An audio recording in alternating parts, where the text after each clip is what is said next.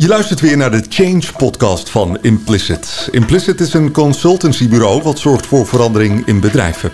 En dat doen ze op de vlakken HR, communicatie en organisatie. Implicit levert interimmers en consultants. En ik presenteer deze podcast samen met de oprichter van Implicit, Wibo Walstra. En vandaag ontvangen we Nancy Ummels, Strategic HR Business Partner en Head of Operations. Welkom. Wat doe je precies? Dank je. Um, nou, ik werk eigenlijk heel internationaal als strategisch businesspartner op het gebied van HR. En dat betekent dat ik met name de leiderschapsteams binnen de organisatie op uh, supply chain, daarvoor het woord operations, ondersteun in het best vormgeven van hun eigen teams. Uh, ze door de verandering heen te leiden die in een organisatie altijd plaatsvindt.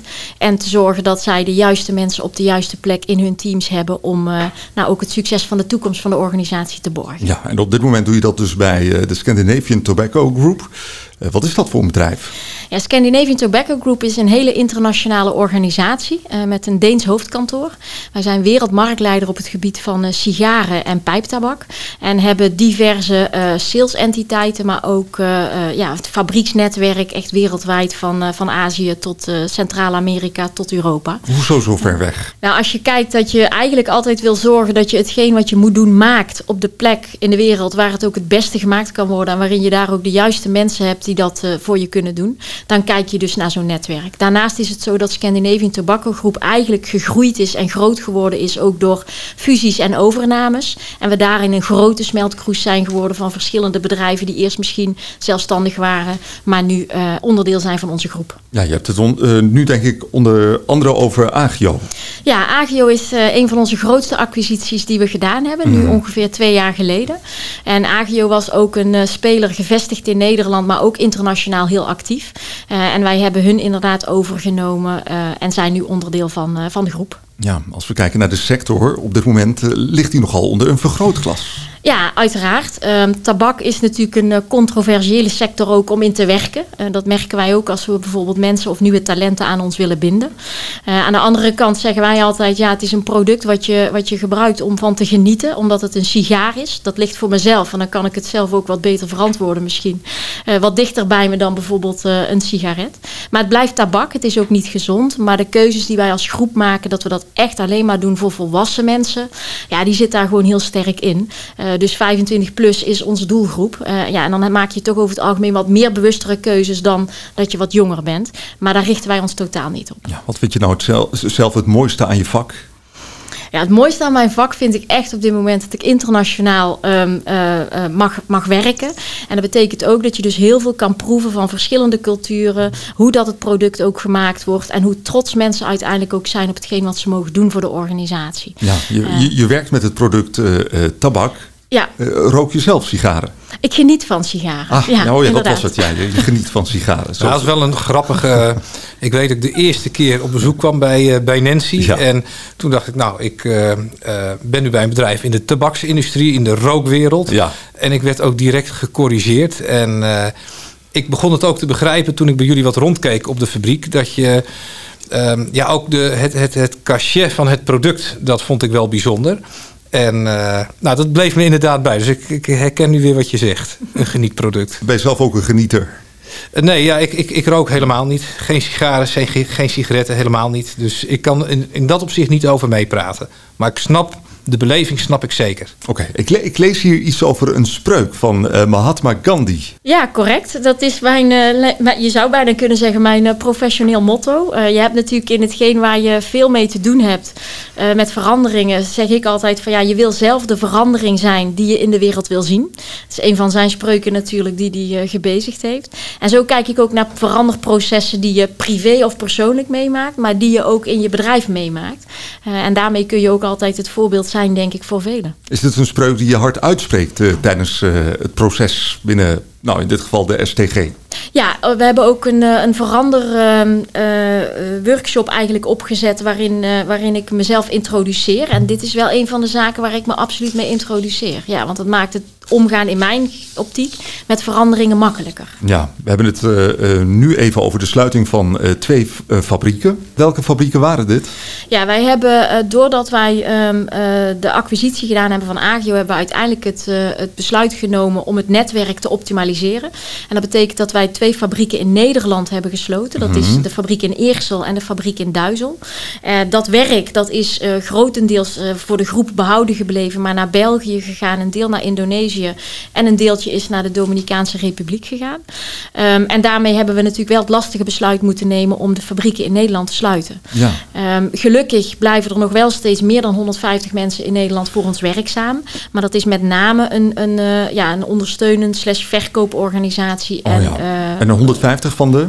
Wij hadden in totaal hebben we 260 mensen laten gaan. Uh, en 150 blijven er over. Dus uh, ja. Ja, we kunnen spreken van een grote verandering. Absoluut, ja, een hele grote verandering. Implicit was hierbij betrokken? Ja, dat klopt. Uh, wij zijn uh, nou, al een, een, tijdje geleden, toen het allemaal begon te spelen, zijn we op bezoek geweest bij Nancy. En ja, de bedoeling was om voor de mensen die het bedrijf zouden moeten gaan verlaten, een goede oplossing te bedenken. Want de meeste mensen werkten er al jaren. En ik begreep ook van generatie op generatie. En daar wilden jullie ja, gewoon de best mogelijke oplossing voor. En wat wij daar hebben gedaan, dat zijn een aantal dingen. Op het vlak van communicatie zijn we bezig geweest met een stukje OR-communicatie. We hebben een, uh, ja, een soort employability center, mobiliteitscentrum gebouwd, werkkans, uh, met elkaar. Dus ook uh, echt in de fabriek, omdat uh, voor de meeste mensen die in de fabriek daar werken, uh, nou niet gewend waren om met een coach of met een begeleider te spreken. Dus die drempels die hebben we met elkaar verlaagd. Dat doe je zijn... dus door zo'n centrum in die fabriek te bouwen? Ja, die was letterlijk, letterlijk in de fabriek, ja. zodat het ja. ook heel erg drempelig voor de mensen was om binnen te lopen bij de, ja, bij de aangeboden hulp.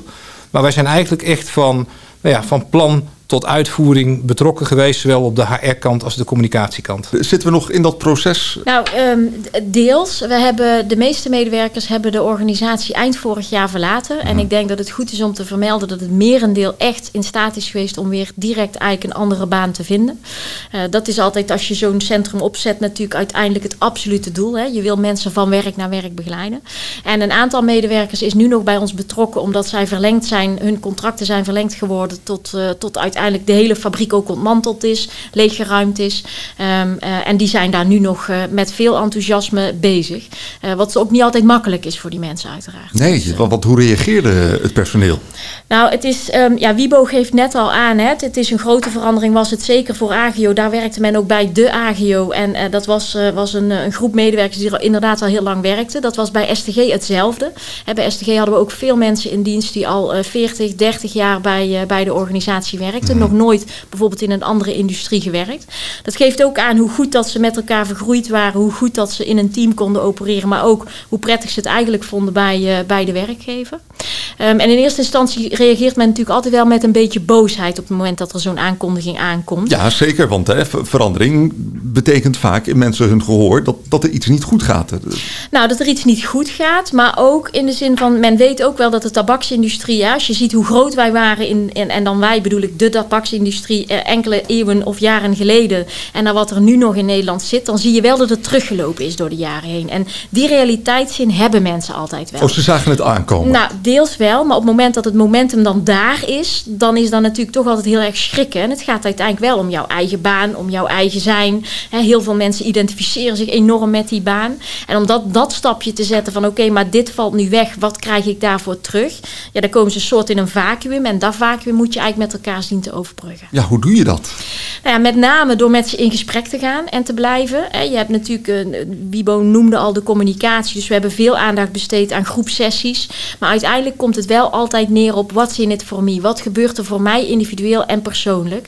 En daar heeft het HR-team in Nederland ontzettend goed gedaan door echt individueel met iedere betrokken medewerker één of twee of drie gesprekken te voeren na vanand het nodig was. Ja, wie had dat bedacht trouwens, eh, de groepsessies? Ja, weet je, ik, ik, wij, natuurlijk doen we dat vaak groepsessies. Ja. En, en uh, je, je weegt heel erg af wanneer zet je een individuele actie in en wanneer uh, doe je een groepsessie. En Nancy had zelf ook al hele goede beelden over dit hele, hele stuk. En wat, wat onze rol ook in zo'n proces is, is van ja, wij, wij kijken ook vanuit onze ervaring vaak van wat werkt ehm, wel heel goed en wat werkt minder goed. Dus we hebben daar vooral ook adviserend in opgetreden. En net op de gang, ik weet niet of ik het percentage mag noemen, toen eh, Nancy binnenkwam en toen vertelde ze me ook al dat 95% van alle mensen uiteindelijk nieuw perspectief heeft. Nou, als je dat nu met terugwerkende kracht bekijkt, en in een eerdere podcast kwam die metafoor ook voorbij. Als je aan het einde van de rit terugkijkt, dan lijkt het allemaal heel makkelijk.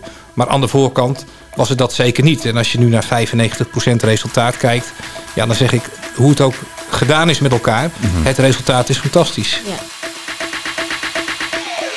Je hebt een wereldwijde verantwoordelijkheid, uh, Nancy. Je hebt dus te maken met verschillende culturen. Ja, absoluut. Laten we het dicht bij huis houden als we kijken naar de verschillen tussen België en Nederland.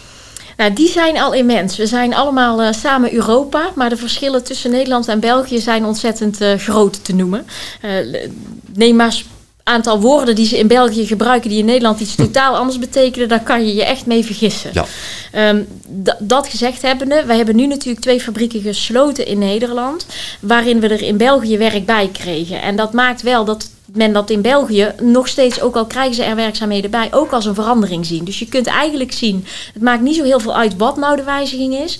Mensen willen toch altijd terug van, maar wat betekent dit voor mij? En waarom gaan we dit doen? En wat betekent dat dan ook op de langere termijn? Ja, dat, dit is de overeenkomst tussen uh, de, de twee verschillende landen. Ah, absoluut, ja. Verschillen zijn dat wij in Nederland eh, zijn mensen uh, vaak, uh, tenminste zo ervaar ik dat, uh, zijn vaak mondig, willen ook graag weten aan de voorkant wat er allemaal gebeurt. En we hebben natuurlijk het werkveld wat wij in Nederland hebben met de ondernemingsraden en de vakbonden, is soms net wat anders dan wat het in België is. En dat zijn wel grote verschillen waar we ook rekening mee moeten houden. Wiebo, misschien kun jij ons wat meer vertellen over wat de rol van Implicit was in deze verandering. Ja, met name het, het uh, goed zorgen voor de mensen die de baan gaan verliezen. Het, uh, het werk naar werkstuk. Daar is het uh, hele vraagstuk ook mee begonnen. Um, dus dat betekent, we hebben vooral veel mensen getraind en gecoacht om goed naar werk, naar nieuw werk te gaan. En heel veel mensen die, ja, die kwamen ook bij onze coaches. En dat was voor hun het, voor het eerst eigenlijk dat ze moesten solliciteren. veel mensen hadden geen cv en er waren zelfs ook mensen bij die niet wisten wat een cv was. Dus we hebben ook echt vanuit het primaire stuk ondersteuning gegeven in dit geval. Om mensen ook de basiselementen mee te geven om succesvol van werk naar werk toe te, migreren. Maar we hebben ook ja, met werken in de campen, met partijen geschakeld die uh, ja, veel werk zochten op dat moment ook in de regio. Want we hadden wel één stukje wind in de rug mee. Dat was dat de economie uh, erg goed was ook de afgelopen periode. Heel veel vraag naar aanbod. Maar ja, de nieuwe werkgevers moeten je wel willen hebben. Dus daar hebben we de mensen ook goed mee geholpen. Van hoe voer je dan een gesprek? En um, ja, hoe weet je nou waar je zelf zo goed in bent? En wat zijn je kwaliteiten? En hoe breng je dat uh, goed onder de aandacht? Dus dat hebben we met name gedaan. En daaromheen ook stukjes communicatie. En nou ja, dat, dat, dat hè, werkkans, het mobiliteitscentrum, dat is een mooi voorbeeld. Dat hebben we ook nou ja, uh, grafisch mooi neergezet, zodat dat ook een goede look en feel kreeg, wat aansluit bij STG. Ja, kan je dat wat meer uitleggen? Wat heb je grafisch neergezet? Nou, gewoon, de, de, ik zeg gewoon, maar misschien is het helemaal niet gewoon, maar ook gewoon een goede naam uh, ervoor bedacht. Want dat is al een ding van hoe noem je zoiets. Hè? Je wilt uh, een optimistische naam. Nou, dit is werkkans geworden. Uh, volgens mij is dat ook goed gevallen bij de mensen. Maar ook, ja, hoe, hoe ga je de inrichting doen. Uh, en wij hebben hier gewoon echt in de kantooromgeving... hebben we het heel makkelijk toenaderbaar gemaakt. Ook ervoor gezorgd dat mensen in een privé setting... ook een gesprekje konden voeren. Dus niet dat iedereen door de ramen kon kijken... wie zit er nu weer bij de coach. Hè? Nou, dat soort dingen, dat, uh, daar moet je dan aan denken. Dat zijn meer de, ja, ook de impliciete elementen die ervoor zorgen dat het uiteindelijk goed loopt. Ja, en is het allemaal gecommuniceerd in een nieuwsbrief of hing je posters op in de fabrieken? Hoe weten mensen waar ze terecht kunnen? Nou, we hebben daar in ieder geval veel aandacht op gevestigd om bijvoorbeeld banners neer te zetten. We hebben in zowel Eersel als in Duizel een ruimte ingericht waar mensen zich uh, uh, konden herkennen met posters en, en ook vacatures echt uithangen. Uh, maar de aandacht hebben we met name ook gevestigd door in eerste instantie mensen ook toe te spreken. Ook te zorgen dat zij een nieuws nieuwsbrief kregen waarin de coaches die er zijn voorgesteld werden, zodat het ook met een naam is, zodat je ook echt met een persoon in gesprek gaat. Want mensen gaan daar natuurlijk wel heel veel ook over zichzelf vertellen. En dan moet je het zo laagdrempelig houden, uh, omdat mensen dan ook openheid kunnen geven van waar willen we uiteindelijk naartoe. Um, ik denk ook dat het, het, het, hetgeen wat we daarin neer hebben willen zetten, is dat we ook gezegd hebben: mensen die begeleiding nodig hebben, kunnen die hem daar ook krijgen. We hebben ook mensen gehad die het bijvoorbeeld heel, heel zelfstandig konden doen uh, en zelf op zoek zijn gegaan naar een baan. Daar moet je dan ook de ruimte voor geven. Ja, ik heb nog een vraag uh, aan Nancy, want jullie besteden sowieso ook veel aandacht aan employability in alle tijden. Jullie gaan naar een nieuw kantoor. Wat, wat is nu jullie agenda als je het breder bekijkt uh, naar de mensen die naar het nieuwe kantoor gaan, die daar zo meteen komen te werken? Ja, nou, goede vraag. Uh, ik denk dat die agenda niet heel anders is dan wat we gedaan hebben voor de mensen die helaas de organisatie hebben verlaten. Wij kijken altijd naar uh, employability, dus de inzetbaarheid van mensen om hun zo lang mogelijk uh, hun carrière ook vorm te geven. Daar hebben ze zelf een verantwoordelijkheid in, daar hebben wij een verantwoordelijkheid in. En wij noemen dat een give and get deal. En die give and get deal die bestaat eigenlijk uit een aantal zaken, zoals continuïteit in je eigen loopbaan. maar die kun je zelf voor zorgen door ook zelf meer in je rugzak te stoppen aan kennis en ervaring dus je leert ook door het doen. Uh, we kijken ook naar competitiviteit. We zitten natuurlijk in een industrie waarin je continu competitief moet blijven, want anders kun je dat niet. Maar je moet ook zelf competitief blijven voor uh, de arbeidsmarkt. Dus hoe kan jij jezelf ook interessant blijven houden daarvoor? En daar gaan we met, uh, met mensen in gesprek. En het laatste is eigenlijk het stukje rondom flexibiliteit. We zien toch dat die, die arbeidsmarkt verandert. Medewerkers vragen van hun werkgever steeds meer flexibiliteit. Daar proberen wij een antwoord op te hebben. En aan de andere kant willen we die flexibiliteit ook graag terugzien. Dat we willen hè, mensen nodig hebben als we ze ook uh, aan het werk willen zetten voor de markt of voor uh, wat er nodig is in projecten en dergelijke. En zo komt dat eigenlijk altijd bij ons bij elkaar. En dat gaan we in het nieuwe kantoor ook zo uh, blijven doen. Ik, ik heb nog wel een vraag hè, op jou. een van de punten die jij noemt, hè, je wil die mensen competitief maken, ook op de arbeidsmarkt. En een van de punten die ik bij onze opdrachtgevers ook nog wel eens hoor, is van als wij nou gaan investeren in duurzame inzetbaarheid, zijn we straks alle goede mensen kwijt. Uh, heb jij een tip voor HR Nederland die deze overtuiging heeft? Nou, ik zou eigenlijk een wedervraag uh, willen stellen. En het is wat als je niet ze investeert? Um, en ik denk eigenlijk dat je continu moet investeren in die medewerkers, omdat ze jou ook als organisatie naar een hoger plan kunnen liften. Uh, maar je moet ook aan de andere kant zorgen dat je die mensen echt wel blijft uitdagen, want anders raak je ze sowieso kwijt. Dus als je kunt blijven bouwen aan die mensen hun eigen carrière, of dat dan binnen of buiten je eigen bedrijf is, laat je er dan in ieder geval voor zorgen dat ze ook die kansen krijgen. En dat ze dan misschien in je eigen organisatie naar een andere rol kunnen doorgroeien. En zo niet, dan is het denk ik ook heel gezond om te zeggen: hé, hey, de organisatie past niet meer zo goed bij deze medewerker of andersom, ga dan gewoon het open gesprek aan. Je luistert naar de Change Podcast en bij ons zit Nancy Ummels. Nancy, om een beter beeld te krijgen van waar je nou eigenlijk precies uh, vandaan komt. Uh, welke studie heb je gedaan? Um, de laatste studie die ik afgerond heb is uh, de psychologie van uh, uh, organisatieverandering aan de Radboud Universiteit. maar ik ben eigenlijk een heel praktisch opgeleid iemand. Ik ben mijn carrière gestart in de Rabobank. Daar was het toen heel erg goed mogelijk om naast dat je studeerde ook, ook je, je, je werkervaring eigenlijk al op te bouwen. En zo ben ik gaandeweg van een stukje commercieel naar algemeen management echt doorgegroeid naar het HR-management. En dat heb ik eigenlijk altijd gaandeweg naast mijn werk gedaan. Uh, dus zo heb ik mijn loopbaan eigenlijk vormgegeven. Ja, je noemt de Rabobank, maar je hebt ook bij een meubelmaker uh, gewerkt. Ja, ik heb uh, bij Leolux in Venlo gewerkt. Echt een fantastisch bedrijf. Als je ziet wat daar ook het vakmanschap is, wat mensen in de producten leggen die daar gemaakt worden. Het mm -hmm. is ook wel leuk om te vertellen misschien, want als je een achtergrond hebt in de Rabobank. Ik heb op een gegeven moment een hele bewuste keuze gemaakt dat ik graag wilde naar een omgeving waar iets gemaakt werd. Uh, omdat mensen daar over het algemeen heel trots zijn op wat ze doen. En dat past bij mij als mens. Maar daarmee kan je ook iets heel tastbaars doen. En dat heb je binnen een Rabobank organisatie of welke financiële instelling natuurlijk veel minder. Dan gaan we even terug naar die Radboud Universiteit. Uh, dat was in 2016, 2017. Uh, wat was nou de belangrijkste les die je meenam uh, vanuit die studie? Nou, die belangrijkste les van die, uh, van die studie was eigenlijk al eentje die ik ook wel wist. Ik ben zelf eentje van een, uh, twee, en één eigen tweeling. Um, en als je ziet hoe mijn zus en ik zelf reageren op verandering, is dat totaal anders. Terwijl wij exact hetzelfde DNA hebben.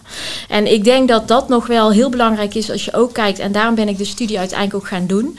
Ik wil graag begrijpen waarom de ene mens die in exact dezelfde verandering zit als de ander, toch totaal anders reageert op die veranderingen. En hoe kunnen wij dan als werkgever ervoor zorgen dat we niet uh, alles in hetzelfde potje stoppen, maar ook aandacht geven aan dat individueel proces waar iemand door moet. Uh, en daar ben ik met name uh, ja, heb ik daar ook die studie voor gedaan. Heb ik daarin ook geleerd hoe dat je dat kan doen met, met grote groepsopdrachten waarin je mensen bij elkaar haalt. Maar ook wat er echt in die psychologie ook gebeurt. Dus wat kun je brengen om mensen toch mee te nemen in die verandering. En als we het hebben over zelfstandig HR-manager zijn of binnen bij het bedrijf werken. Waar gaat dan je voorkeur naar uit? Ja, ik heb inderdaad ook een tijd als zelfstandig ja. professional gewerkt. Dat heb ik gedaan na mijn periode bij Leolux. Uh, ook een hele bewuste keuze destijds, omdat men bij Leolux toen ging veranderen. En toen veranderde eigenlijk ook mijn baan. En toen heb ik gezegd van, nou ja, dan ga ik uit dienst. En dan kunnen jullie mij terughuren voor strategische opdrachten, want dat vond ik leuk. Uh, en daarmee kon iemand in de organisatie blijven die anders misschien had moeten gaan. Nou, en dat is nu eigenlijk hetzelfde. Ik ben bij STG binnengekomen als een freelancer. En daarmee heeft men op een gegeven moment gevraagd van, hé, hey, op strategische posities willen we eigenlijk alleen maar eigen personeel. Uh, dus of ik in dienst wilde komen. En dat heb ik gedaan op voorwaarde dat ik altijd mijn ondernemerschap kwijt moet kunnen. Want dat zit in, zit in mijn bloed, dat moet ik kwijt kunnen. En op het moment dat ik genoeg te doen kan hebben, maakt het mij niet uit of ik een inschrijving heb bij de Kamer van Koophandel of niet. Mm. Uh, als ik dat maar wel kan doen in de organisatie. En ja, de vrijheid en de leermomenten die wij binnen STG krijgen, dat maakt voor mij dat dat past. Oké, okay, dus het maakt verder niet uit of je nou als zelfstandige daar aan het werk bent of dat je bij hun in dienst uh, bent gegaan. He, dus de impact die je kan maken is net zo groot. Die is in mijn geval net zo groot. Ja, zo voel ik hem echt. Vanuit Nancy's perspectief, en ik ken Nancy inmiddels, snap ik heel goed dat het niet veel uitmaakt. Nancy is namelijk ook vaker zelfstandig geweest. En die wisselt uh, een zelfstandige bestaan met een dienstverband bestaan af. Ik zie toch in de praktijk dat er ook vaak nog wel verschillen zijn dat externen, uh, ja, die hoeven hun baan voor de toekomst niet te bewaken. Die, uh, en ik zie daar nog vaak wel wat angst zitten van ik ga tot een bepaald niveau qua verandering. En verder ga ik niet, want ik heb zelf ook nog een toekomst nodig. Nou, dat wil ik ook nog benadrukken. En binnen STG hebben we ook gemerkt, wij hebben bewust ook gekozen voor onafhankelijke coaches. Dus die waren niet in dienst van STG. Om ook veiligheid aan de mensen te bieden. Van je voert gesprekken met een onafhankelijke partij. En wij koppelen dan ook niet op naam en rugnummer terug. We doen dat uh, natuurlijk zo dat het onherkenbaar is voor de, voor de ja, gemiddelde medewerker. Dus het verschil tussen extern en dienstverband heeft wel wat nuances. Ja, en ik denk op eh, oprecht dat dat een heel goed punt is, uh, Wiebo, wat je daar aanraakt. Uh, vreemde ogen dwingen, wel ooit, zeggen ze ook. En vreemde ogen maakt het soms ook makkelijker. Kijk, in mijn geval, en ik ben misschien een atypisch HR-persoon... ik ben nooit bang om mijn eigen baan te verliezen. Op het moment dat de organisatie in zich ziet dat het beter is om zonder mij door te gaan... dan moet je daar vooral een open gesprek over hebben. En daarmee dat het voor mij ook niet belangrijk is of ik in loondienst ben of zelfstandig. Want ik denk als deze deur zich sluit, komt een andere wel weer die zich opent. En daarmee kun je dan vervolgens wel jezelf je nieuwe stappen weer zetten. Maar ik kan me heel goed voorstellen dat voor medewerkers is het heel fijn om in ieder geval wel dat verschil uh, te kunnen zien. Uh, heb jij nog een, een tip of een levensles die je mee wilt geven aangaande verandering waar alle luisteraars hun voordeel mee kunnen doen? Ehm, nou, ik denk in ieder geval dat als wij verandertrajecten ingaan, dat voor sommige medewerkers of sommige personen het een hele kleine wijziging kan zijn, terwijl het voor de ander een enorm grote wijziging is. En dat mogen we denk ik nooit vergeten. Je mag de impact van wijzigingen op het individu niet onderschatten. Eh, en ik denk dat dat iets is wat we, wat we telkens in ons achterhoofd moeten houden.